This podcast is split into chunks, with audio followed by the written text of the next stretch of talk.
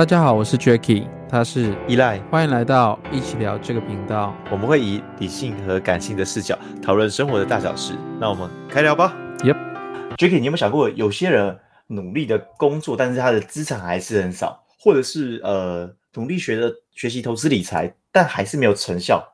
那呃，假如是有这样的困扰的话，我觉得很适合去读我们今天要分享这本书。然后这本书叫什么名字吗？这本书叫做《大概弄好呀》，不是哎。好了，我跟大家讲一下，这本书叫做《金融业者不能说的理财诡计》。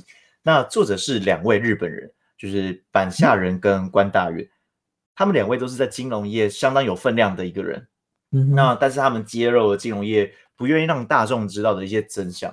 那我觉得这个是一个非常有意思的东西，是因为。呃，我有问过一些像是在金融从业的人，然后说，哎，这本书写这些东西，你知道吗？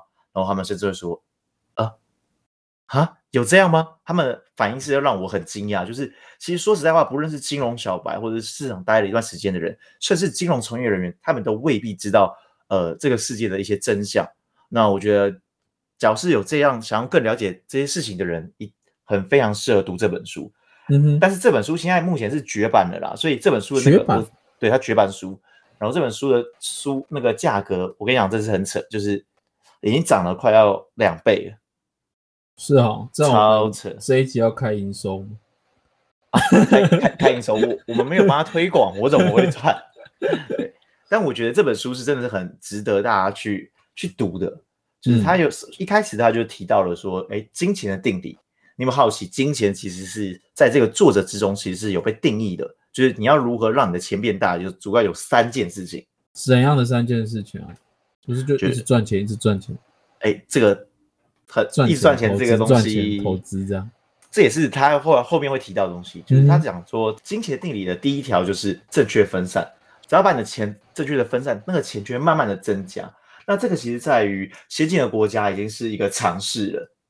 嗯，但是其实，在一些国家呢，他们就会默默的偷梁换柱。把它换成赝品，就是比较不好的东西给大家，所以这是第一点需要知道的东西。那第二个就是降低费税，我觉得这个呃，像你有在投资，你就很清楚了嘛，就是有些手续费、手续费啊、管理费其实是很高的，但这个是到底哪些高，嗯，我觉得也很值得大家去思考。但我可以先跟大家分享，就是基金相对起来绝对不是一个好标的。就是在这个啊，不要不要相信基金。对对对，哎，你也你有研究嘛？就是 基金这东西，没错，基金也是在。你听到救护车声音吗？嗯，他好像开走了。好，基金就是完全是费税是很高的一个产品。嗯，好，然后第三条就是大家也，我相信很多人都耳熟能详，就是运用复利。那我觉得复利这东西是很重要的点，是因为它不只是。呃，对于钱很重要，它会有那复利曲线增加。你的知识、你的人脉，其实也可以透过复利而去延展的。所以我觉得这是一个很重要的一个观念。那也希望大家可以去思考，复利是怎样的东西啊？就是钱滚钱吗？就是这样的意思吗？对，在于金融视角的话，就是钱滚钱。你要如何让钱去帮你赚更多的钱？因为我们都知道那个台语有一句话嘛，那个“钱细卡，人两卡”。有这说法吗？就是就就顾名思义，就是我们追不到钱的啦。对对、嗯，钱跑的速度一定比我们快，但重点是如何跑得快这件事情就很重要。嗯，所以那时候作者就有提到说，哎、欸，其实有一些事情啊，在于投资其实是一定要做的投资，跟绝对不能要的投资。那我就提到，就是一定要做的投资，他有提到一个，呃，算是我觉得台湾人会。蛮常接触到的，那其他的我就先不提，因为其实这本书其实他有提到很多，有一部分是跟日本比较贴近的，但我们台湾并没有这样的方式。嗯、那一定要做的投资是什么？就是定期定额投数投入指数基金。哎，这个很重要的点是，哎，我刚才不是讲说基金不好吗？但是他讲的是指数基金，指数基金会比较像什么？例如说我们常会知道的，例如说 S M P 五百啊，然后。VTI 啊，这种对这些东西，就是他们的会有自动更新它里面的一个标的的，嗯、那它对它而言是一个好的东西。好，我、哦、台湾五十也是吧，对吧？对，零零五零也算。嗯嗯嗯。但零零五零这个就会，我们后面可以再讨论。我觉得这也是很有意思的东西。嗯哼。然后主要第二个呢，就是呃，试试看也无妨的一些投资跟储蓄。就呃，我一样列举了一个好了，大家也比较会常会知道的，就是好，那试试看也无妨的投资跟储蓄呢，就是比较像什么？就是他有提到一个东西，也是 ETF，但是它这个是指数型证券的信托基金。嗯，它就是可能比较贴近，像是呃零零五零。他刚才其实在讲的那个定期定额的指数基金，它比较贴近的是讲的是海外的。但为什么他会特别强调说海内、海内跟海外的话？后面我们会提到一个东西叫做呃四大悬崖跟三大陷阱，会跟大家解析这件事情。四大悬嗯，四大悬崖三大陷阱，没错。好，然后但他有提到一个 绝对不能碰的投资。那我觉得一样，他有列举很多。那我就点了一个，我觉得算是嗯，我认识的有些朋友会玩的东西，但就是真的很不建议，就是外汇保证金交易。你有玩过这东西吗？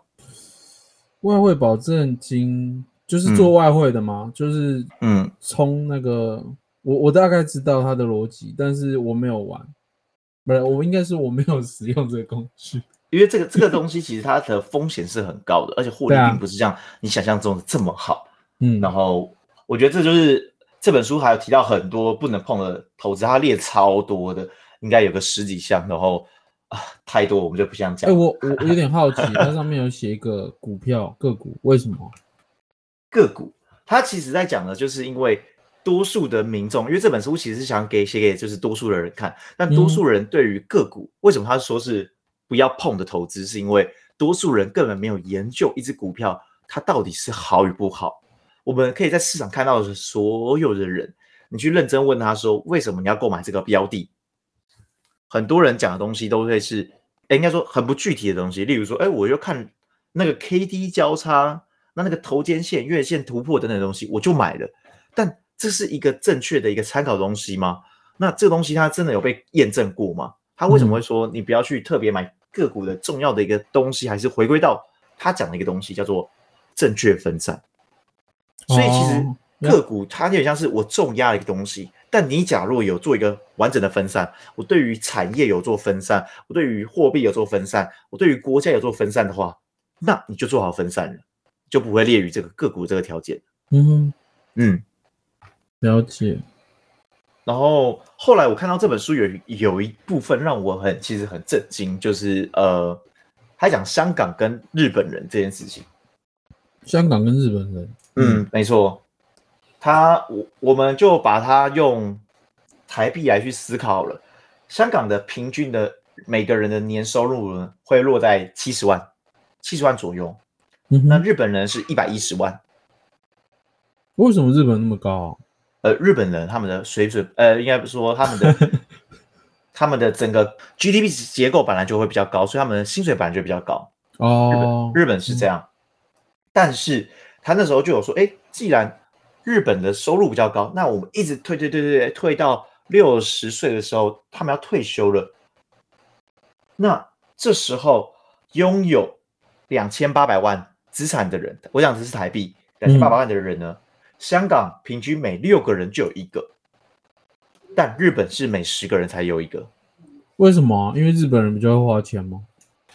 这其实也是一个很有趣的点，是因为呃，我不知道你你有听过日本早就已经是零利率很久了吗？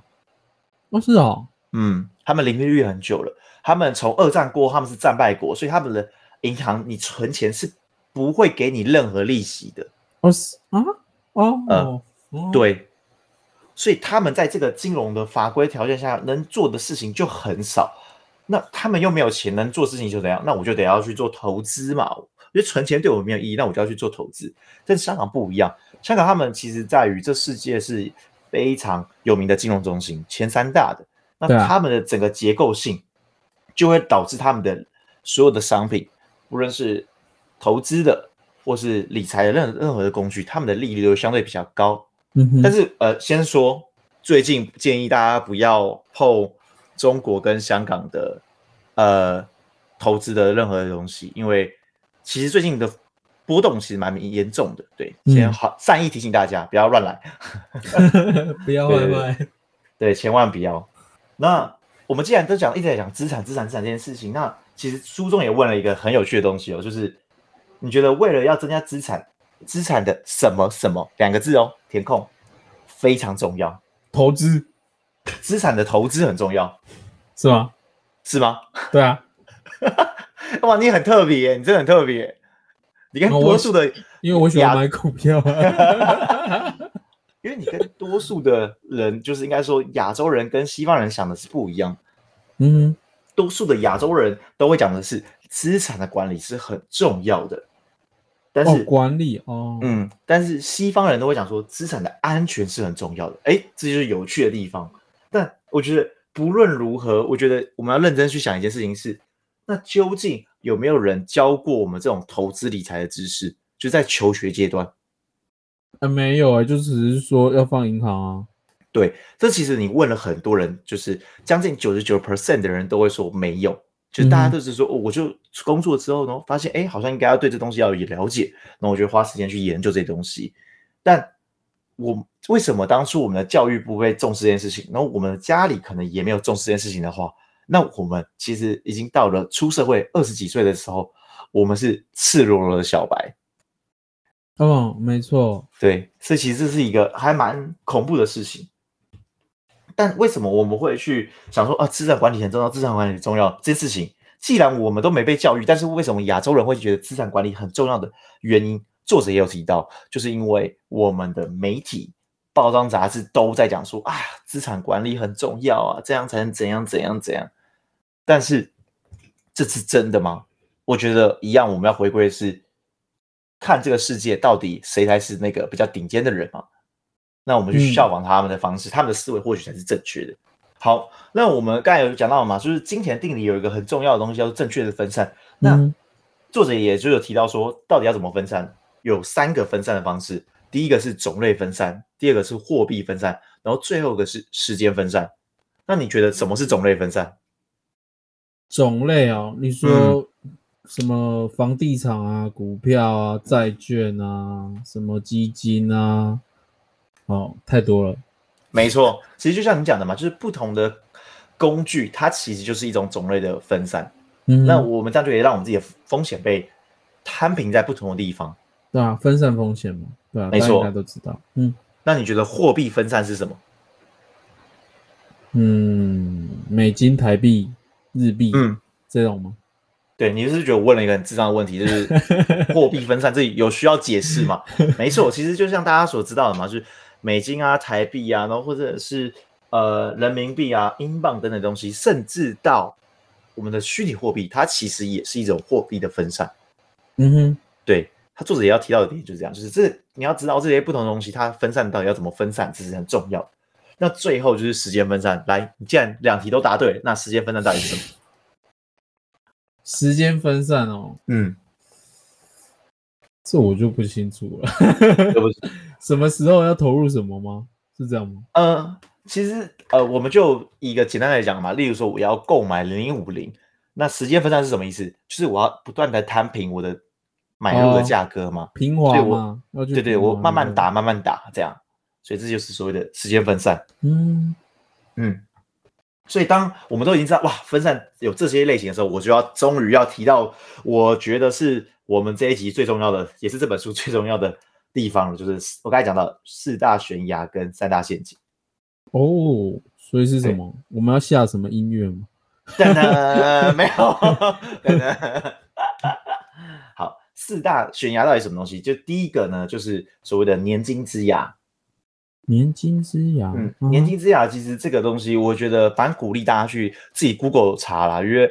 书这种东西未必很贴近我们的生活，因为毕竟他在讲的是日本的环境。嗯、但我们要去查的是什么？例如说，我们呃年金，像是我们的劳保，我们可以去 Google 搜寻说，哎，我们劳保的潜在到底是什么状况？因为我之前就有查过，呃，呃，你这样算破产吗？我是不知道，但是劳保的潜在负债高达十兆。对啊，这个是这个是这个是哪一年的新闻？看看，我看不太到。近几年吧，是二零二一年的新闻。嗯，对，所以我觉得大家要认真来想想看哦，就是我们的退休、我们的劳保竟然都有可能会破产的话，那我们不就等于我们不能相信政府了吗？嗯，没错。对，其实我觉得我们这一辈的人都多少都有这种体悟，就是我们都已经知道，例如说呃，劳保可能会倒，劳退会保啊，然后健保可能也会出事等等东西。嗯，那这些东西都有可能出事的话，唯独真的要自己去吸收更多的知识，才能知道什么才是重要的。那年金之牙有一个很重要的东西，也是呃这本书我觉得算蛮点到我的一个点。他就是说，哎，有些人会觉得劳动所得虽好，但非劳动的所得很糟糕。非劳动所得为什么很糟糕？嗯，就是有些人会觉得，呃，这个就很简单。我们用一个简单的例子来讲，父母出社会的时候，第一句跟你讲的是什么？认真工作，认真工作，认真赚钱，你就会得到你要的未来了。但是他们可能会对于，例如说，哎，我可能，例如说我购买了股票，我购买了房地产，然后或者是我购买了虚拟货币这些事情，然后得到的一些钱呢，呃，有些父母就会觉得啊，这是不好的，因为这东西你根本没有努力，你就赚到这些钱，你怎么可以得到这些钱呢？哦哦哦，对，有些有些些有些人会有这样的观念，那这些观念甚至会延伸到我们这一辈的人的想法，那是一个很可怕的想法。嗯，对。所以我们现在已经知道年金之牙这个东西，然后劳动所得对我们的一个陷阱的话，那我们就再来就走到第二个，就是手续费之牙，这个也是金融机构故意设下的一个小陷阱。哎，金融机构有些真的很坏呢。你说转账就要收钱吗？哎，转账收钱我觉得是合理的啊，因为毕竟每个人也要赚一点钱嘛。但是我觉得大家在购买东西的时候一定要认真去想过，例如说我们要买一个。简单的大家都知道的标的物叫做 S M P 五百。假如我透过元大去买元大标普五百的这个基金的话，嗯哼，它的整个手续费跟管理费加起来大约是零点六六左右，这大家可以上网去找。嗯，但你知道直接去买 S M P 五百的话，价之间的价差会差多少吗？差十倍。也没到十倍那么夸张啊，没有，我随便猜的，没有没有 超那么夸张，但是也很也很惊人。就是我们刚才不是讲说台湾收的那个总管理费啊、手续费这些东西大约是零点六六，但美国收的时候啊是零点零九，硬是少你一个位数的数字，中间的差差了七倍。哦，那其实也是蛮高的，是很高的。而且况且你等到你的资产越来越大的时候，这个就会慢慢吞噬掉你的钱，所以这是一个。很恐怖的事情。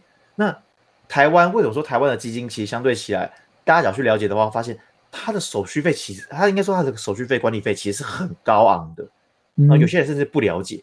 我们讲台湾算是比较低的管理费，大约就是零零五零零五六，他们也高达零点四跟零点三，呃，零点四跟零点六左右的这个数字。嗯哼，所以是真的是相对起来国外是很高的，这就是他们默默在吃掉你的钱钱的地方，然后。再来下一个就是呃利率利率之牙，这也算是金融陷金融机构给你的一个小小陷阱，就是我们都觉得定存跟国债利率很低，然后财富也不会如愿成长，但是那我又找不到适合的标的该怎么办？这个那时候书中有提到一个很希望大家可以了解的一个东西，就是他有所讲的一个呃叫做八六三零法则。什么叫八六三零法则？嗯，好，我们他讲的就是八趴、六趴、三趴跟零趴。他讲的这个东西听起来利率没有很高，对不对？但是这些东西全部都是保本的工具，就有这样的的一个差异了。嗯，对。以八趴到底是什么？我们可以理解为可能是大盘商。那你看啊、哦，大盘商到底是怎样的东西叫做大盘商？就是最顶尖的那一群人嘛。那你觉得我们可以购买到八趴的东西吗？不可能啊。其实是真的不可能，因为那时候两趴就要偷笑了嘛。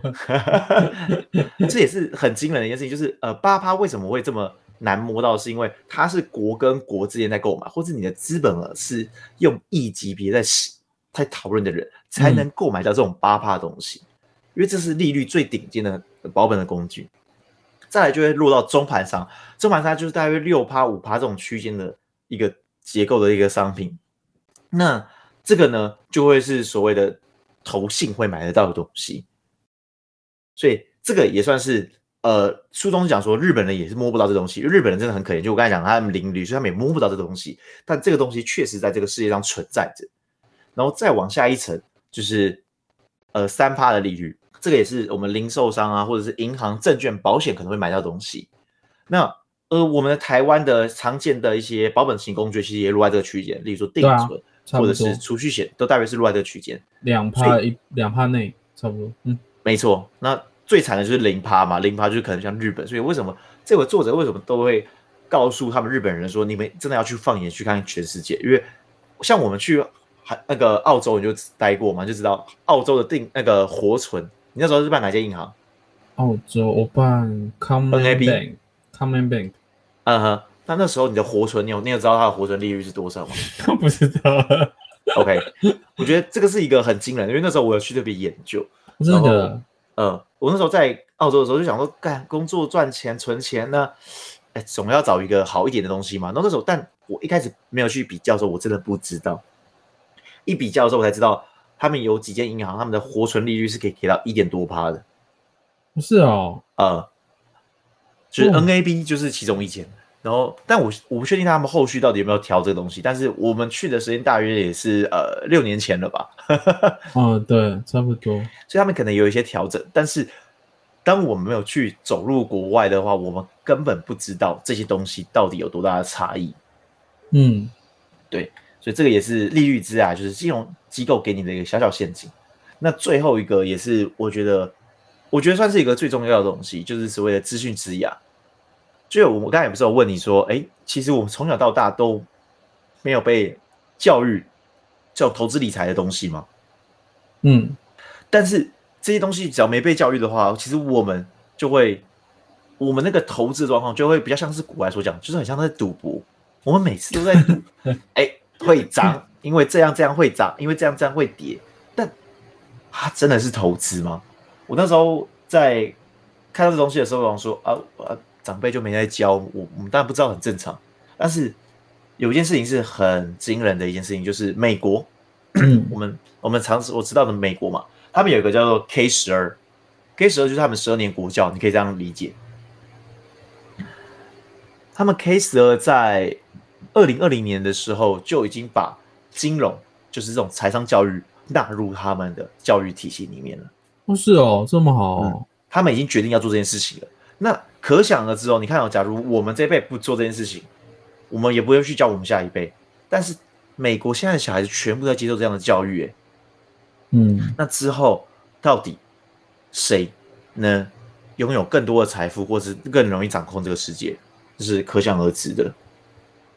哦。对哎，这样子，我觉得最后面这个感觉蛮恐怖的，这个落差只会越来越大。哎，因为说认真啊，嗯，我们上一辈就是我爸，我爸从头到尾从来都没有买过任何股票啊，或者是任何投资的东西，就是他就是把钱死死的存在银行户头里面，完全没有动过任何事情，他也不会想要去投资任何东西。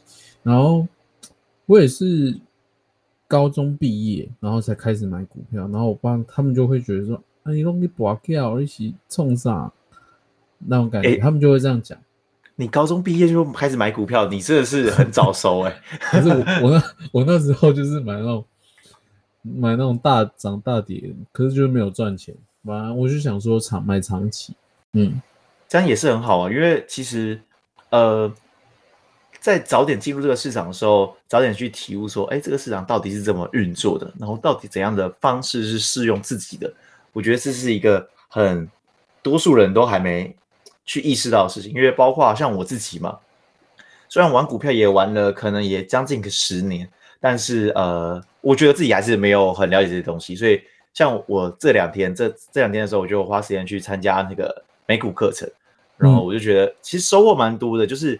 当有人可以在前面很明显告诉你说，他靠透过这样的方式可以得到钱，可以赚到钱，而且这个东西也是很健康的的心态，因为其他的本质就是学巴菲特的方式去做投资。然后他有提到一个点，就是其实我们去思考到底做多好还是做空好，我去想嘛，做空你能赚的东西基本上短期啊就只有就是一倍，最多就一倍嘛。没有可以开杠杆，那那 就是那你就有更大的风险。就是以我们以同样不开杠杆的状态来讨论的话，嗯，它就是一倍嘛，差不多。但是做多的话，你觉得可以赚到多少？就是就有点像是刚刚讲那种复利的感觉。对，它有可能是无限多嘛，它可能会，对啊，对啊，可能是两倍、三倍更多都有可能。所以这是一个。嗯、我觉得第一个就是在于做多跟做空的时候要知道两者的差异，然后再第二个是，其实做空的话代表一定有人输去输掉这个钱，所以你赢的钱其实有一部分是有些人家里的失和得到的钱，这个是没办法的。因为因为可能就是他们资讯不良嘛，他们可能无知，所以他们才哎当初觉得看好，但是实际上是应该是往下跌的，嗯，所以赚这个钱。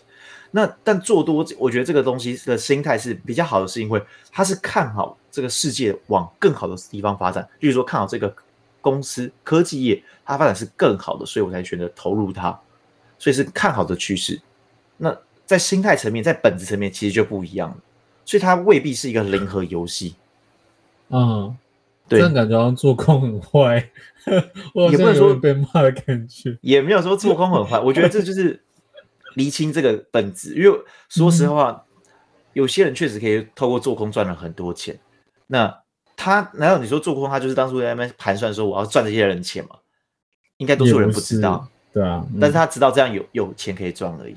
嗯，对，只是当了解这些这些事情的道理的时候，我觉得。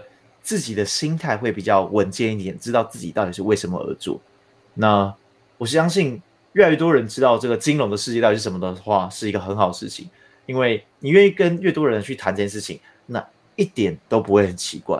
因为我们希望的是，我们在交流资讯的过程中，例如说，哎，我看了什么股票，我觉得它很棒，是因为什么原因？那我看好这个长期的那个总金是什么趋势？大家多聊这件事情，不是想要去变卖什么东西。而是我们希望我们的生活都有更好的选择而已。嗯嗯，所以要做多还是做空？你要知道，现代适合做多还是做空啊？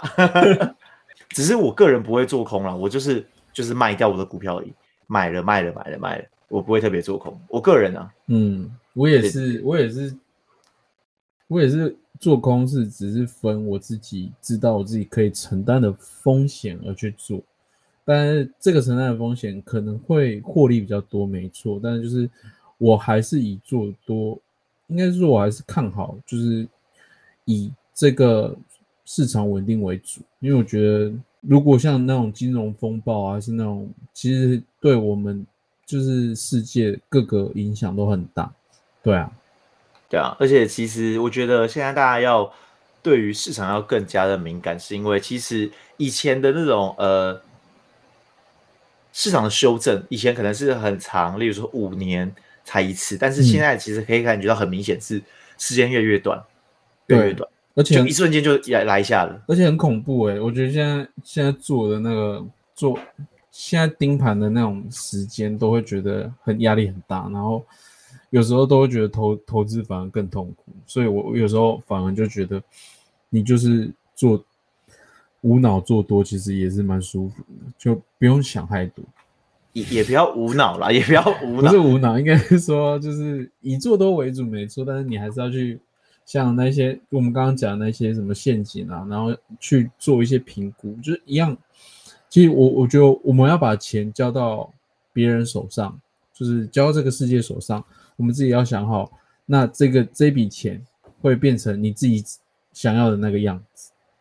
没错，嗯，我觉得、就是、傻傻的给别人钱，没错，这呃，这个也是很重要的事情，就是极度不鼓励代操，但更哎，我你知道代操的行情吗？我知道啊，抽十趴，哎，十八算是很便宜的，对啊，算便宜的，对，有有更高的，嗯，大约代操的都是获利，你的获利的十五趴。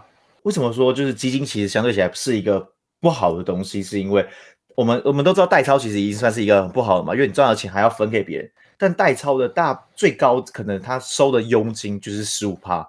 那假设我们获利二十 percent 的话，那他的代操的费用大约就是三趴。但是你要知道，获利二十趴是一个很屌的事情，你知道吗？很屌，你直接打赢大盘呢？对啊，获利二十趴是怎样？等于你是根本是巴菲特，因为呃，巴菲特的公司伯克夏，他每平均的每一年的获利就大约是二十一趴左右，然后你说这个人可以稳定二十趴，哇，那个人真的很厉害，他已经赢过巴菲特了。然后把钱都给他，对啊？他这样代操费就要收你三趴，但是我们刚才去回去思考，基金它的手续费加管理费，大约台湾的就是二到三趴。对啊，嗯，对，所以为什么说基金相对起来是一个呃比较不好的工具？那我们甚至可以更直白的讲一句话，就是基金比较像是盘子会买的东西，而且它风险它还是有它一定的风险，它不是完全就是保证你赚。没错，嗯，因为。我们基金讲白话一点嘛，就是我假如去选择投资一间公司，我可以知道这间公司是谁开的，这间公司到底是卖什么产品。嗯，但是认真问，来，你现在买了一个基金，但基金的操盘人是谁？谁都不知道是谁。然后他的报酬是多少，你也不知道。他内部包的公司是什么，你还不知道。假如都不知道的话，那千万不要买，因为很可怕。嗯，投资有赚有赔。对。没错，大家真的是要多了解，然后才会知道这个世界的样貌。嗯，好，那我们来做个总结吧。我觉得顾名思义就是我们要做金钱上面的转换。我觉得也要想想看，呃，你在付出的这些东西有没有获得到你相对应的那些价值。然后我觉得不要越把钱越存越没有，所以才我自己的理念是，我不想要把我钱越存越穷，所以我才。把钱拿去投资，然后我我是很认真在做功课的那种人，就是我可能会花很多时间看财报，或是看呃国际局势，然后去进行我自己自己的嗯，可能我的基本面啊，或者我的操作面那些，然后去评估，然后才去做这件事情。就是做投资这件事情是对的，没错，但是就是你要获得到相对应的金钱，是你也要。付出很大的努力，你也要真的有失败过，然后你才能知道哦，我不能开那么多杠杆，我不能一味的乱投钱，然后完全投一个我完全不认识的公司。我觉得这是很恐怖的，很无知。这也是我之前自己慢慢累积的一些经验，然后我到现在自己就比较不会这么，应该说不会这么笨。然后我也一直不停的，而且我觉得投资这件事情也是要不停不停的学习，就像。刚有讲那个最后那个资讯之癌，其实我觉得就很很很没错，就是这个东西是大大家都想有钱人，当然他们他们不会想要让大家都有钱嘛，所以他们一定会去封闭这些资讯，让我们不会这么简单获得到这些资讯，他们才会他们才会有这一些获利，或者是他们才会有这一些报相对应的报酬，所以我觉得我们自己。如果要真的认真要投资，或是你自己应该要做的那一些那一些功课，其实都是要自己去做。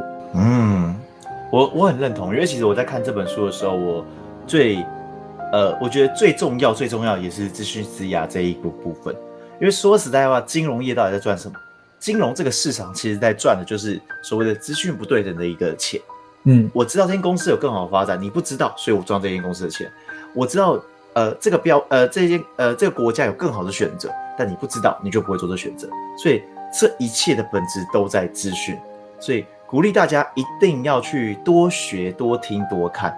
那假如真的觉得我没有这么多时间的话，啊，就是去找你身边最懂的这个人，因为他一定可以以他的视角跟你讲很多。嗯、但前提是这个人，你不要去找那种抱大腿。